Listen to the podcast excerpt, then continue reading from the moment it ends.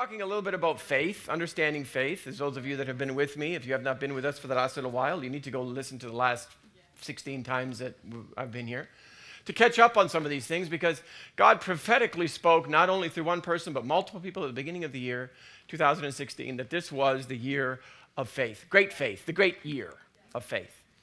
And I think that God is doing something great in the restorative revelation. We've had a revelation of faith in the earth now, probably 50 years or so. But I don't think it accomplished the thing that God wanted it to accomplish. Matter of fact, it probably set the kingdom back a bit. Because the revelation of faith really wasn't able to be properly delivered into the hearts of the people in the kingdom. And so we'll talk a little bit about that. But I believe that God is kind of coming on the scene now in 2016 and talking to us again aggressively about the concept of faith and how faith works. And we'll talk about why in a minute. But I want to share this because I woke up with something this morning, and I wanted to share it with you. I woke up with this image in my mind, kind of a shocking image, because I knew I was looking at the devil. Not in real life, you know, in my mind, my imagination. Shockingly, he wasn't dressed in a red suit, and he didn't have a pitchfork in his hand. He was one of those guys that I would think would go on the cover of a GQ magazine. But that wasn't he was very charming and very, you know, attractive, very, you know, well-dressed, the whole deal. And he did something in the image. I think it was God showing me him. I don't know if he looks like that or not, nor do I care. But he went like this, and he took his sleeve like this, and he pulled his sleeve up like that to show me a tattoo that he had on the face of his forearm. How many of you would like to know what that tattoo says? Can I tell you what it said? No, I don't know if he has it or not. But this is what it was. It was Proverbs 22:6. Could you imagine the devil has a scripture on his forearm? Does anybody know what Proverbs 22:6 says? How many of you know that in Luke chapter 4, the devil used the word of God against Jesus? How did that go exactly? But he used it. The devil knows the Bible. Did you know that there's some scripture verses that the devil loves, so much so that he would have it tattooed on his forearm? Proverbs 22:6, oh, you all know it. You don't need to look it up. It says, train up a child in the way that he will go, and when he is old, he will not depart from it. When the devil read that scripture, he goes, got him! Because I had this amazing thing happen to me about, maybe 15 years ago, is at a what's that thing Ron Luce does? Teen Mania. Choir the Fire. But they were at a conference with them, just an eye-opening because I'm a business person by trade. And they were telling us about the statistics, Barna statistics, about the way the kingdom works nowadays. And he said the people at the time, now this was 10 years ago or so, whenever it was, 12 years ago, he was saying that the people, the generation between the ages of 35 and 55, 35% of them, 78% of them will define themselves as Christians. 35% of those would define themselves like us, evangelical, you know, really going after God, living for him kind of people. Then the rest of them would be just nominal, you love God and all that, but I'm busy right now, can we catch you on the afterlife? And then there's a few people that would say, I don't know, I'm various other things. But he said the problem is not that age group. Then he says you take the age group that is between 18 and 35, and he said 4% of them, 35% to 4%, in one generation.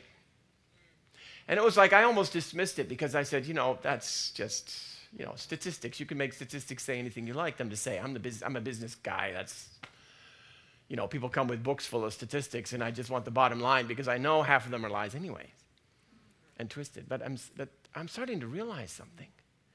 When I woke up this morning and I had that image come through all these things started flooding through my mind about that scripture. Train up a child in the way that he'll go, and in the end he will not depart.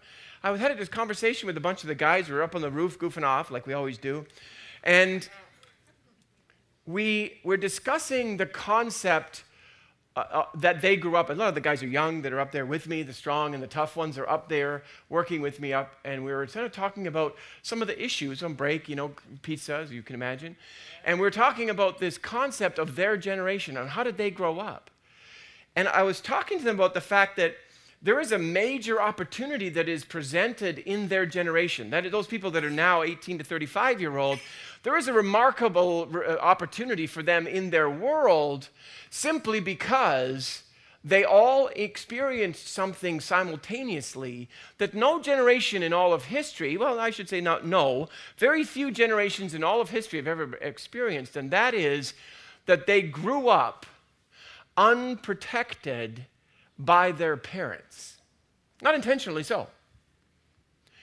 The children of the world, the reason that we had this remarkable decrease in the faith or the Godwardness of the children of that generation is because we mistakenly did not protect them when they were young. Now, this is a great problem. Because the devil has that scripture on his arm. He loves that scripture. All he needs to do to save himself a whole bunch of bother is raise a generation on South Park or Simpsons or an internet full of porn or, you know, come on, pick your flavor of the month. That's all he had to do. He'd have to even try really hard. You have to get them when they're 4. And he's won them for an entire generation, but not only a generation because he knows how this works. Right? Sin in the first generation produces what? Righteousness and holiness in the next generation. Yeah, it does, right? No, it doesn't. It produces more sin in the next generation. So he can win 1,000 generations if he can just get the first one. Is that not true? That's where we're sitting today. That's why God now, it is so important. If you're thinking that we're talking about faith so that you can get a new car if you like, but that's not why we're talking about it. We're talking about it because the concept of faith is the single transformational concept of the Scripture. Yes. If you were train up a child in the way that he will go, what if you're trained up wrong? Right. Now what do? You're back in the Old Testament. In the Old Testament, if you trained up a child wrong in their first 10 years, they're done. There is no room for them to move. Your heart becomes locked. That's what the Bible calls the shield of faith. What you believe becomes shielded and locked because God does not he intended us to come upright. So once you come upright, you believe certain things, you never change what you believe all through your life. And many of us, especially the younger generation, were trained up in concept. Most of you don't really know if you believe in God. Not the way generations four generations ago did. They were absolutely convinced there was a God. There wasn't even an option. Never had a thought there wasn't a God. Most people now in the generation, well, you've at least heard somebody say you're an idiot for believing in God. Even if it was a cartoon character that said it, you still heard somebody say it to you. Right. And the problem now in this generation is that train up a child in the way that he will go, and in the end he will not depart from it. This is a critical revelation. Right? Faith is the principal thing. Faith is the key to the New Testament. It is not that we don't need other things, but listen, let me give you some list. Just listen carefully. I've never made a list like this before. I made this list last night, and I'm saying, holy Toledo, I'm teaching such an important thing, aren't I? No, listen to what the Scripture says. This is in Acts chapter 15, you purify your hearts by faith. How many of you like one of those? Yes. Acts 26, you are sanctified by faith. Yes. Romans chapter 1, you shall live by faith. By the way, the just shall live by faith is quoting the only scripture in the Old Testament that talks about faith. Habakkuk, as he's repeating it, and he'll repeat it a number more times, the just shall live by faith. Yes. What's outside that box? How about nothing? Everything is by faith, yes. Good or bad. Poverty is by faith. Abundance is by faith. Yes. Sickness is by faith. Health is by faith. Yes. Everything you do is based on what you believe. Everything your life manifests is that's why God said it so many times. Everything your life manifests is by faith. So how important is faith? I thought everything came from money. Well, how important do you think money is? You think it's pretty important. You say money is the principal thing. I'm telling you, right below money, it's faith. So now faith is the principal thing. Why? Because it gives us the opportunity to be transformed. That's why it's so important. Watch. That's what all these things are talking about. Righteousness, Romans 3 says, comes from faith. You're justified by faith. People say justified means that just as if I'd never sinned. That's not what the world means. That's fun to say it like that. It got a lot of airtime. That's not what it means. The word justified means to be pronounced on the outside as you are on the inside. Yes. So if your life Isn't it so great? You're justified in that your outside looks like your inside. If you want your outside to change, change your outside. No. If you want your outside to change, why? Because you are justified by faith. Yes. That's good. Anyways, let's come back in February. We'll deal with that one. Romans chapter 4 says, it is of faith that it might be by grace. Yes. It's all this grace stuff nowadays, eh? No, that's by faith that it is by grace. You don't get the grace. Hear a teaching on grace, all of a sudden you're in the grace? No. It is by faith that it might be by grace, to the end that the promises might be sure to all the seeds, all the children, all the generations. That comes by faith. We access by faith into this grace wherein we stand. That word stand is the word histamai. Remember the word hypohistamai that we were talking about? Anybody got that tattooed on their body yet? So we're saying that it's by faith that we're what? That we are firmly established and concreted into place, that when the winds blow, I'm not moved. That happens not because you're tough. It happens because you have faith, that you just will not move no matter what happens. It says by faith that happens. Again, in Romans chapter 11, that you stand by faith. That word histamai again. By faith you stand in Corinthians chapter 2. Galatians chapter 3, the just shall live by faith. We covered that one. Galatians chapter 3 again, the promise of by faith of Jesus might be given to them that believe. Yes. Galatians chapter 3, that we are children of God by faith. Yes. For by grace are you saved through faith. So if salvation is really important, how important is faith? It is through faith that you are saved, which makes faith more important than being saved. Because you weren't saved the day you believed. You weren't saved the day Jesus went to the cross, or even by the fact that Jesus went to the cross. Because he did that 2,000 years ago. So we're all wasting our time right now? No. When you believed that he died on the cross is when you got saved. How important is knowing how we believe? Yes. How important is knowing what faith is? How important is transferring the faith that you know about into somebody who doesn't yet have faith? By faith, Abraham obeyed. We struggle with obeying. No, don't struggle with obeying. Just get faith. It's easy to obey. By faith, he sojourned in the land of promise. Talking about Abraham. The victory that overcomes the world. What's that? My strength and ability and great intellect and... No, by faith. Yes. Right. So overcoming comes by... Listen to all those things. So what are you believing? What is going on in your life that you would like to have that did not get addressed in that list? Accessing all of those things all happens when we do it and we understand how to do it by faith. Instead, what we've done is that we've created an environment, a Christian environment, where we're coming to church, we're learning what we need to do, and then with dogged determination and the sweat of our brow, we go and do it. That's never God's intention. Faith versus knowledge. This is the big battle. Doing life by faith, or doing life by gaining and gathering and increasing in knowledge and understanding. Let me tell you something. It's not that we don't get knowledge and understanding.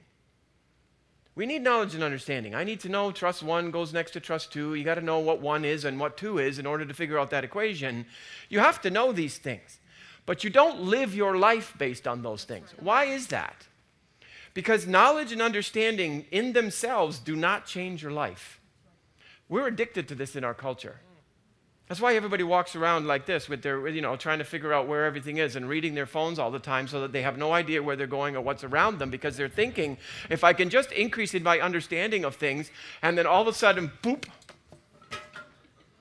Oh, was there a train there? I'm sorry. Who put that train there?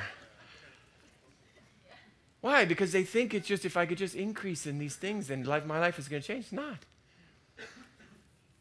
Imagine the knowledge and understanding that is in the earth today compared to when I was a child. You know, when I went to university, we did computers by getting a pencil, an HB pencil, it had to be a dark one, and filling in little circles. My lifetime, and I'm not that old, contrary to popular opinion, I am not that old. It's gone off like a mushroom cloud. So we're happier as a people, are we? Life is better, are we? Nothing changed. We're just running around like Pokemon Go people. We're running around like this trying to figure out how the world works by finding all the Pokemons. Do they pay you for that? Oh, nobody's going to watch this tape. Knowledge and understanding in themselves do not change your life, except now, listen, except to make you more fearful and therefore prideful, selfish, and pessimistic. Why? Because you were stupid and naive a minute ago. You didn't think there was anything to be afraid of. Now you know there's a ton of stuff to be afraid of. You just learned that there's an Archelian battleship about to fire on Earth. Yeah. Now you're more afraid than you were a second ago when you had this naive world that everything was just going to be fine. So knowledge and understanding, which is the pursuit of our culture, actually makes our lives worse. Don't you say that? Our world is more fearful than it ever has been. Because we know how many things there are to be afraid of. If you don't know what you need to be afraid of, just Google, go YouTube, what things should I be afraid of? And go at her. You'll be busy till Christmas, and you won't get through them all. But I tell you one thing, you'll live in your basement by Christmas too, because you'll realize... Do you know how many meteors come through our atmosphere every day? I'm not going to tell you. Because it did not change what you believed.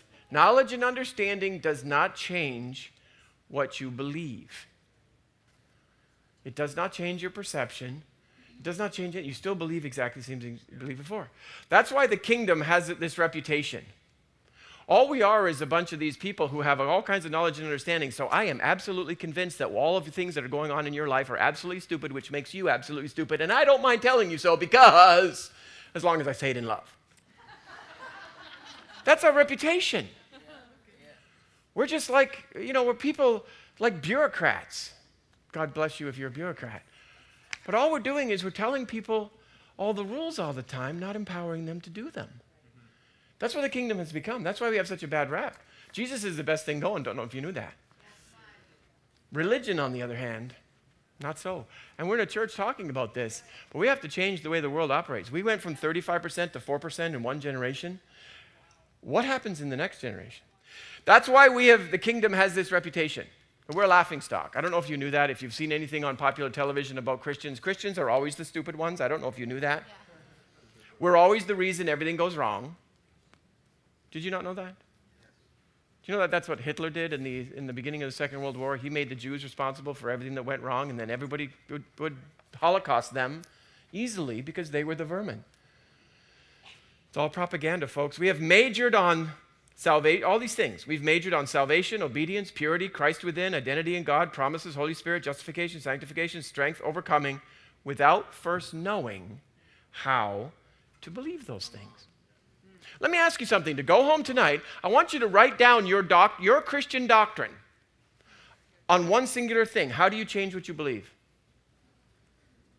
Can I tell you? I went through 10 years of this when I was with any Christian leaders around North America, and I would ask them,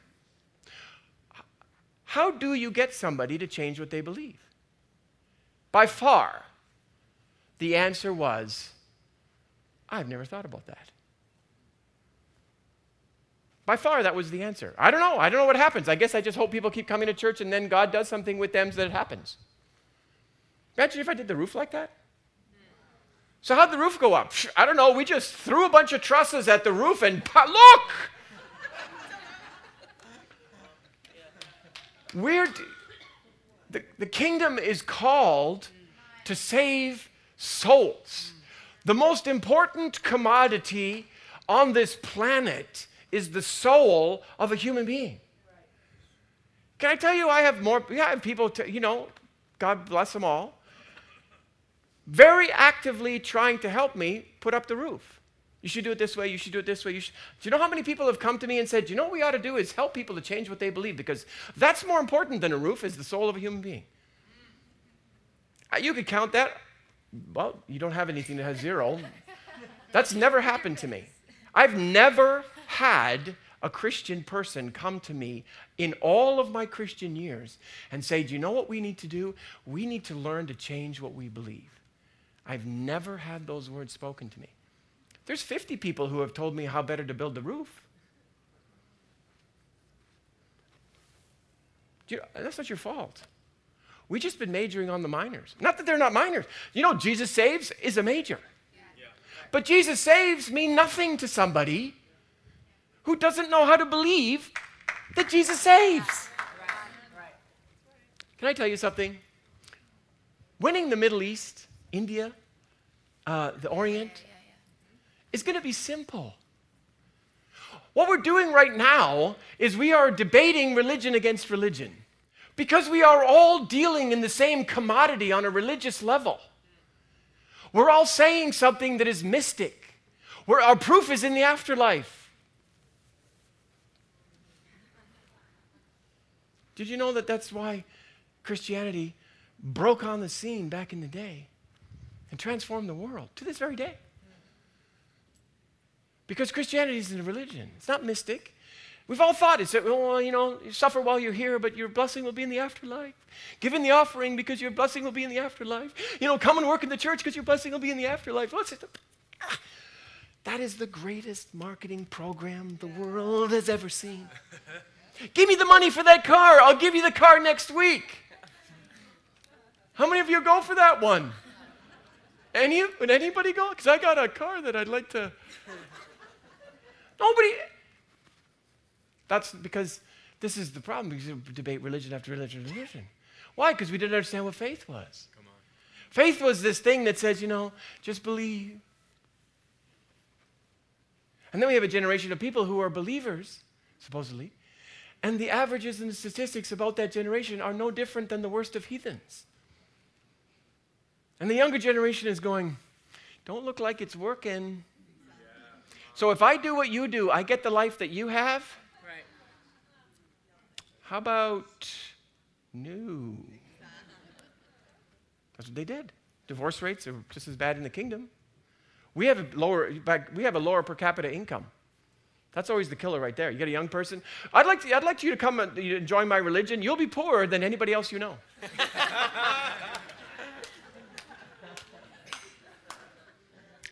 And your pastor will come every Sunday and take more. Oh, shoot. Just, I mean, you know. Come on. Sign right here. Yeah. Come on. I cannot figure out why this young generation doesn't want to go to church. And then it's the devil. That's the devil using your book. Am I going to be happy soon? Probably not, but if you come back next week. Guys, listen. We're going to have fun. We're family, right? We're going to stick together through thick and thin. That's what we do. Look, that's what we do. That doesn't mean we don't have to have family meetings. That doesn't mean we don't have to say, okay, why are we doing what we're doing again? Right? I had somebody come. I was over at the lumber store across the road there. I'll tell you this story. I'm over at the lumber store, and they're all chatting about, you know, why didn't we just put the asphalt? You know, I'm sweating, you know, probably smell like a pig. I don't know it, so, you know, you don't know when you smell, so that's a blessing. God's with you, I guess, because you're...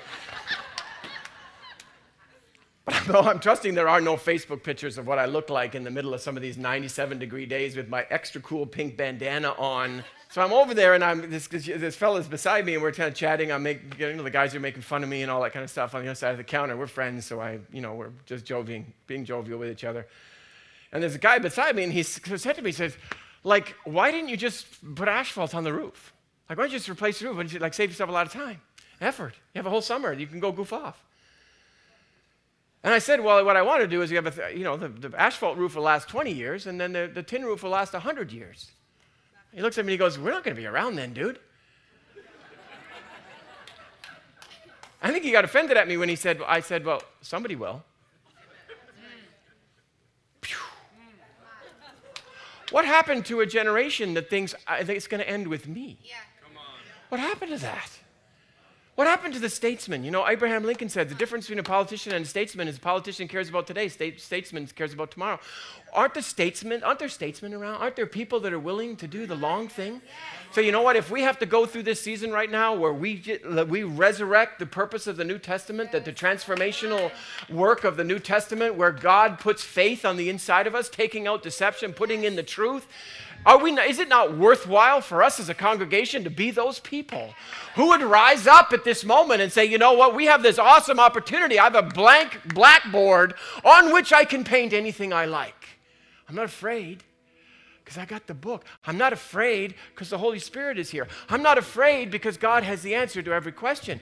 All you and I need to do is be those people who would rise up at this moment, take hold of the canvas that is pressed before us and say, we're not going to give the world to the devil.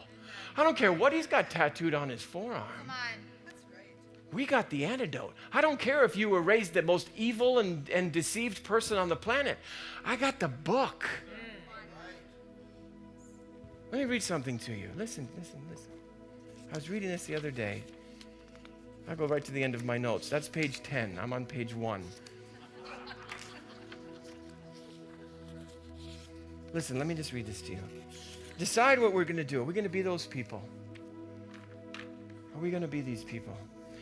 This resurrection life you receive from God is not a timid, grave-tending life. It's adventurously expectant, greeting God with a childlike, what's next, Papa? God's Spirit touching our spirits and confirming who we really are. We know who He is, and we know who we are. Father and children. We know that we're going to get what's coming to us, an unbelievable inheritance. We go through exactly what Christ goes through. And if we go through the hard times with Him, then we are certainly going to go through the good times with Him. That's why I don't think there's a comparison between the present hard times and the coming good times. The created world itself can hardly wait for what's coming next. Everything in creation is being more or less held back. God reins it in until both creation and all of His creatures are ready and can be released at the same time into the glorious times ahead. Meanwhile, the joyful anticipation deepens. All around us, we observe a pregnant creation. The difficult times of pain throughout the world are simply birth pangs. But it's not only around us, it's within us, the Spirit of God arousing us from within. We're also feeling the birth pains. Those sterile and barren bodies of ours are yearning for full deliverance. That's why waiting does not diminish us any more than waiting diminishes a pregnant mother. We are enlarged in the waiting. We, of course, don't see what is enlarged in us, but the longer we wait, the larger we become, and the more joyful our expectancy. Meanwhile, the moment we get tired of waiting, God's Spirit is right alongside of us to help us. If we don't know how or what to pray, it doesn't matter. He does our praying in and for us, making better prayers than we know ourselves, knows our pregnant condition and keeps us present before God.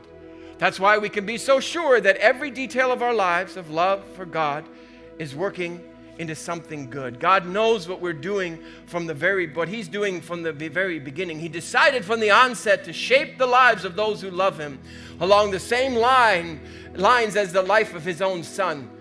The Son stands first in line of the humanity He restored.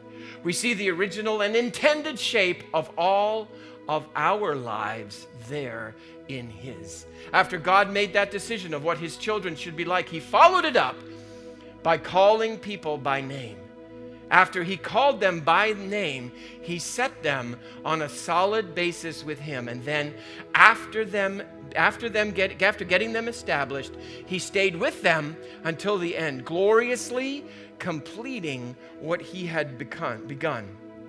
So what do you think? With God on our side, like this, how can we lose? If God didn't hesitate to put everything on the line for us, embracing our condition and exposing Himself to the worst by sending His own Son, is there anything He would not gladly and freely do for us?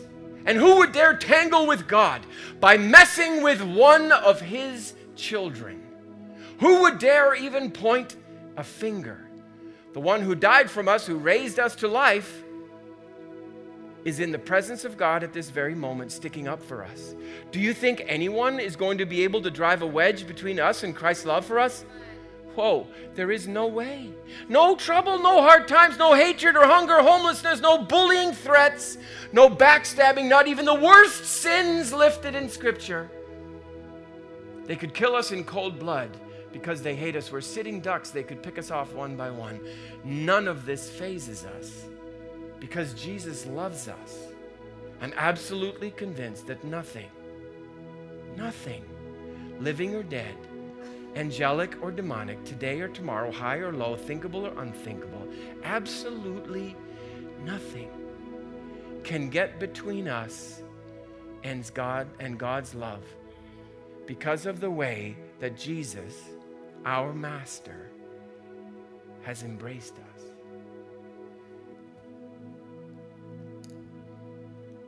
That's from the book of Romans.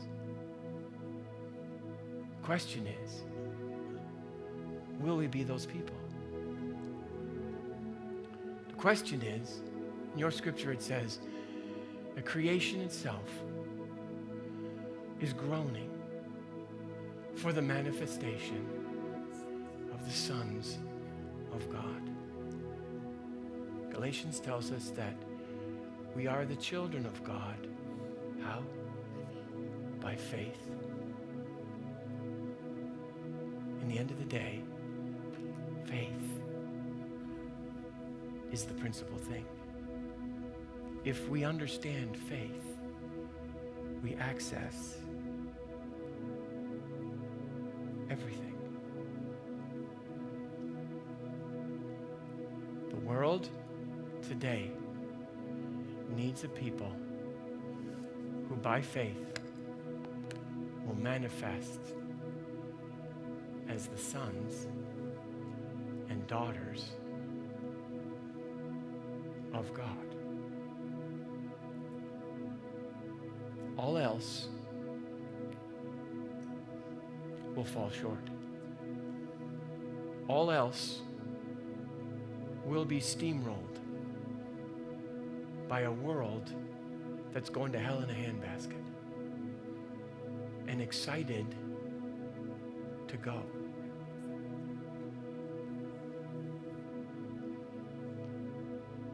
Imagine the Middle East when the sons of God, not religion, not Jesus versus Muhammad. Imagine the Buddhist world, a billion people.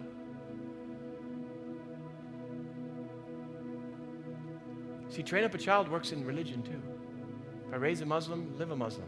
Raise a Buddhist, live a Buddhist. It's until the transforming mechanism of God, faith, becomes the principal pursuit of the modern day church. We can write encyclopedias full of all the other promises and ways of the Bible, and they won't change a single soul. Unless it was just by accident. Even a broken clock is right twice a day. Put your hand over your heart and say, I love my pastor. Even though ...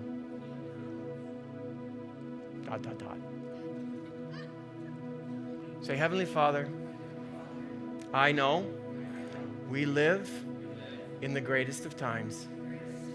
I know that the greatest of opportunities come out of the greatest world of chaos. I know that you've called me for such a time as this. You didn't call me to be a religious person sitting in a pew somewhere. You called me, commissioned me with a great dream in my heart. So I know my life is important. I matter in the kingdom. And it is required of me to step forth, to to take my place, to stand established, to pursue faith, and change the world. That's my job, and I accept that job. I know that when I came to God, I wasn't getting an insurance policy. I was deciding, I was choosing a life of faith. Because everything in God is a life of faith. I'm not backing up. I'm not going down. I've decided I'm going to live a life of faith. In Jesus' name. Amen. Amen.